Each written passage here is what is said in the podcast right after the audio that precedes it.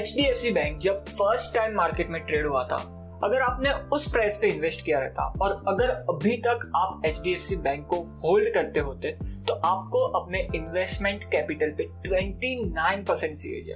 29 percent सी का return मिला हुआ होता। और ये क्यों हो पाया? बिकॉज़ उस टाइम पे 1990s में बैंक्स को प्राइवेटाइजेशन नहीं किया गया था। जितने भी बैंक्स थे, वो सारे पब्लिक सेक्टर बैंक्स थे और गवर्नमेंट के अंडर आते थे वो बैंक्स और 1990s में गवर्नमेंट ने बोला आरबीआई ने बोला कि यस हम चाहते हैं कि प्राइवेट प्लेयर्स भी बैंकिंग सेक्टर में अपने बिज़नेस को ग्रो करें, एक हेल्दी कॉम्पिटिशन क्रिएट करने की वजह से। एक तरफ़ सेक्टर का ग्रोथ था और साथ में एचडीएफसी बैंक ने बहुत सारे इनोवेशन किए अपने बिज़नेस में और इसी वजह से H D F C bank अपने शेयर होल्डर के लिए इतनी सारी वेल्थ जनरेट कर पाया। बट क्वेश्चन ये आता है कि 2020 में अगर हम आज बात करें तो क्या एक ऐसा सेक्टर है और क्या कुछ ऐसे स्टॉक्स है उस सेक्टर में जो आने वाले 10 से 15 सालों में और कई सालों के लिए एक अच्छी इन्वेस्टमेंट अपॉर्चुनिटी प्रेजेंट करते हो, जैसे H D F C bank ने की नाइनटीन मेरे एनालिसिस और मेरे अजम्पन के बेसिस पे मुझे लगता है कि यस इंडिया में एक ऐसा सेक्टर है जो आने वाले कई सालों के लिए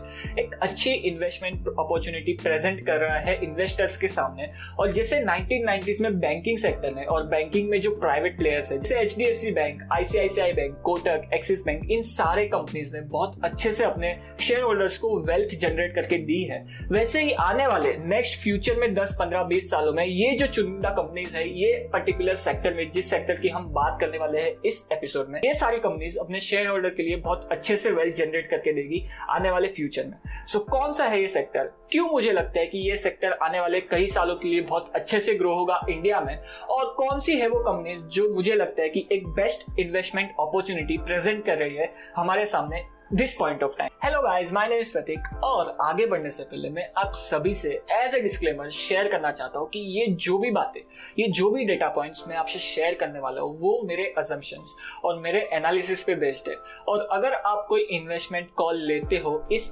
अजम्पन्स और इस डेटा बेसिस पे तो जो भी रिस्क है वो आपका है और जो रिवॉर्ड्स भी है वो भी आपके बट कोई भी इन्वेस्टमेंट डिसीज़न लेने से पहले आप अपने एक फाइनेंशियल एडवाइजर से सलाह ज़रूर ले इसी के साथ आगे बढ़ते हैं इस एपिसोड में। और जो सेक्टर की मैं बात कर रहा हूँ, जो मुझे लगता है कि आने वाले कई सालों के लिए इंडिया में बहुत अच्छी इन्वेस्टमेंट अपॉर्चुनिटी प्रेजेंट कर रहा है और जो सेक्टर आने वाले कई सालों के लिए बहुत ही अच्छे से ग्रो हो सकता है, वो सेक्टर है लाइफ इंश्योरेंस सेक्टर सो क्यों मुझे लगता है कि लाइफ इंश्योरेंस सेक्टर आने वाले कई सालों के लिए बहुत अच्छे से ग्रो करेगा? उसके तीन चार रीजन है जो हम कुछ ही देर में डिस्कस करेंगे बट उससे पहले हम जान लेते हैं कि लाइफ इंश्योरेंस कंपनीज़ पैसे कमाती कैसे बिज़नेस मॉडल क्या है लाइफ इंश्योरेंस सेक्टर का? इसे हम एक एग्ज़ाम्पल के साथ समझते हैं। लेट्स अज्यूम मेरी एक लाइफ इंश्योरेंस कंपनी है, और आप सभी जो मेरे व्यूअर्स और मेरे सब्सक्राइबर्स हो, अगर आपने नहीं किया सब्सक्राइब तो सब्सक्राइब कर लो। बट जो भी आप सब्सक्राइबर्स और मेरे व्यूअर्स हो, वो मेरे कंपनी के पॉलिसी होल्डर हो, मेरी लाइफ इंश्योरेंस कंपनी की पॉलिसी होल्ड करते हो। और हर साल में आप सभी से एक छोटा सा प्रीमियम अमाउंट कलेक्ट करता हूँ और इन रिटर्न मैं आपको श्योरिटी एंड सेफ्टी देता हूँ कि अगर आपकी लाइफ के साथ कोई भी बैड इंसिडेंट होता है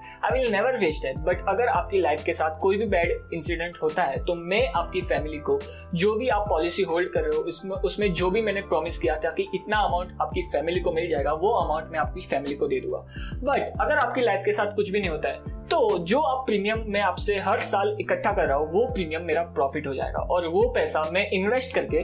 उस पैसों को और ज़्यादा ग्रो कर सकता हूँ जो और मेरे प्रॉफिट में एड ऑन करता जाएगा साल दल साल जैसे जैसे कंपनी आगे बढ़ती जाएगी वैसे वैसे। ये एक बहुत ही सिंप्लीफाइड वर्जन है क्योंकि आप सभी लोग बिज़नेस मॉडल को समझ सके। बट अगर आपको डिटेल वीडियो चाहिए लाइफ इंश्योरेंस कंपनी के बिज़नेस मॉडल पे तो मुझे आप बता सकते हो कमेंट सेक्शन में और मैं फ्यूचर में एक वीडियो ज़रूर बनाऊँगा लाइफ इंश्योरेंस कंपनी के बिज़नेस मॉडल पे। सो so, ना आपको थोड़ा आइडिया आ गया कि कैसे एक लाइफ इंश्योरेंस कंपनी पैसा कमाती है। नाउ लेट्स डिस्कस क्या वो रीजन है जिसकी वजह से मुझे लगता है कि आने वाले कई सालों के लिए लाइफ इंश्योरेंस कंपनीज़ बहुत अच्छे से ग्रो करेगी और right now in the year 2020 एक बहुत ही अच्छी इन्वेस्टमेंट अपॉर्चुनिटी हमारे सामने प्रेजेंट कर रही है ये सारे लाइफ इंश्योरेंस कंपनीज़ के जो भी चुनिंदा स्टॉक्स है वो। The number one reason is under penetration in India मतलब बहुत ही कम लोग इंडिया में लाइफ इंश्योरेंस पॉलिसी लेने में स्पेंड करते हैं। और इसे मैं कैसे कह सकता हूँ? इसे हम एक मैट्रिक्स से कैलकुलेट करते हैं, जहाँ पे हम देखते हैं कि अगर सौ रुपए हमारे जीडीपी का कैलकुलेशन है तो इस सौ रुपए में से लोग कितने रुपए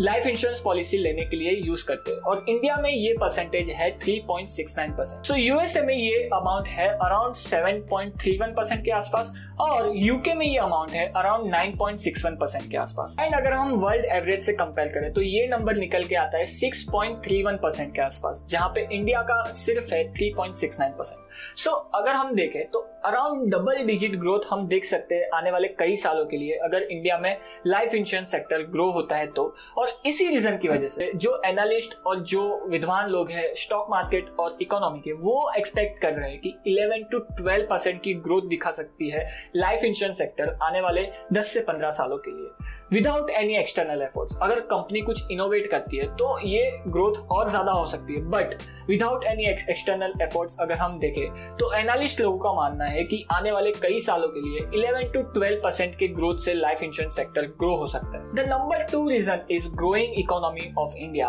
और जैसे जैसे हमारी इकोनॉमी ग्रो हो रही है, वैसे वैसे हमारे इंडिया में लोगों की कंज्यूमर स्पेंडिंग बढ़ रही है। और जैसे जैसे लोगों के हाथ में ज़्यादा पैसा आएगा, वैसे वैसे वो लोग अपनी लाइफ को सिक्योर करने के लिए ज़रूर ज़रूर लाइफ इंश्योरेंस पॉलिसीज़ को सब्सक्राइब करेंगे। और जैसे जैसे ज़्यादा से ज़्यादा लोग लाइफ इंश्योरेंस पॉलिसीज़ को सब्सक्राइब करेंगे, वैसे वैसे इस सेक्टर का ग्रोथ आने वाले कई सालों के लिए और ज़्यादा बढ़ने की एक्सपेक्टेशन है। द थर्ड रीजन इज़ इन कंपनीज़ का बिज़नेस मॉडल ये जो लाइफ इंश्योरेंस कंपनीज़ रहती है, इनके पास बहुत ही ज़्यादा बड़ा पैसा आता है, जो जिसे हम फ्री फ्लोट कैश कह सकते हैं, जिनका यूज़ करके कंपनीज़ कुछ ऐसे इन्वेस्टमेंट कर सकती है जो आने वाले कई सालों के लिए ग्रो होते रहते हैं। यस नो डाउट अगर कोई क्लेम आता है तो कंपनी को, वो क्लेम को फुलफिल करना पड़ता है। बट जैसे जैसे कंपनी ओल्ड होती जाती है जैसे जैसे कंपनी बड़ी होती जाती है वैसे वैसे वो जो इन्वेस्टेड किया हुआ अमाउंट है, वो कंपाउंड की वजह से इतना ज़्यादा ग्रो हो जाता है कि वो और ज़्यादा कैश लेके आते रहता है कंपनीज़ के लिए। Always remember guys compounding work like magic और जैसे जैसे ये कंपनीज़ ओल्ड होती जाती है जैसे जैसे इन कंपनीज़ का इन्वेस्टमेंट कैपिटल कंपाउंड होते जाता है वैसे वैसे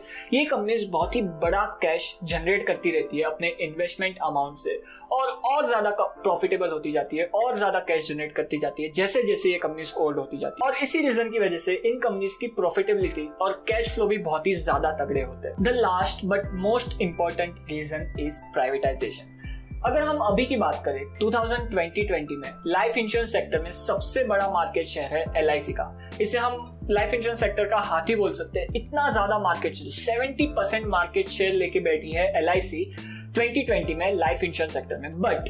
अगर हम इसे कंपेयर करें LIC का मार्केट शेयर था अराउंड 99-98 परसेंट मतलब मोनोपोली थी 2000 में LIC की। बट जैसे प्राइवेटाइजेशन आया, ये जो सारी प्राइवेट कंपनी है H D F C life Max life insurance S B I ICICI Prudential ये सारी कंपनीज़ बहुत ही अच्छे से मार्केट शेयर छीन रही है LIC से। और इसी वजह से जो ये चुनिंदा लिस्टेड स्टॉक्स है लाइफ इंश्योरेंस सेक्टर में, वो मुझे लगता है कि बहुत ही अच्छी इन्वेस्टमेंट अपॉर्चुनिटी आने वाले कई सालों के लिए प्रेजेंट कर रहे है इन्वेस्टर्स के सामने। एज अ कंक्लूजन ये सारे डेटा पॉइंट्स हमें यही इशारा दे रहे हैं कि आने वाले कई सालों के लिए लाइफ इंश्योरेंस सेक्टर बहुत अच्छे से ग्रो हो सकता है और अर्निंग विजिबिलिटी भी बहुत अच्छे से क्लियर है लाइफ इंश्योरेंस सेक्टर में। और इस प्राइवेटाइजेशन की वजह से जो कुछ चुनिंदा कंपनी स्टॉक मार्केट में लिस्टेड है, जो प्राइवेट कंपनी है, जो है number one H D F C life the second one is SBI Life Insurance and the third one is ICICI Prudential life insurance company ये सारी कंपनी एल से बहुत ही अच्छे से मार्केट शेयर छीन रही है और ये सारी कंपनीज़ एक अच्छी इन्वेस्टमेंट अपॉर्चुनिटी प्रेजेंट कर रही है as a long term investor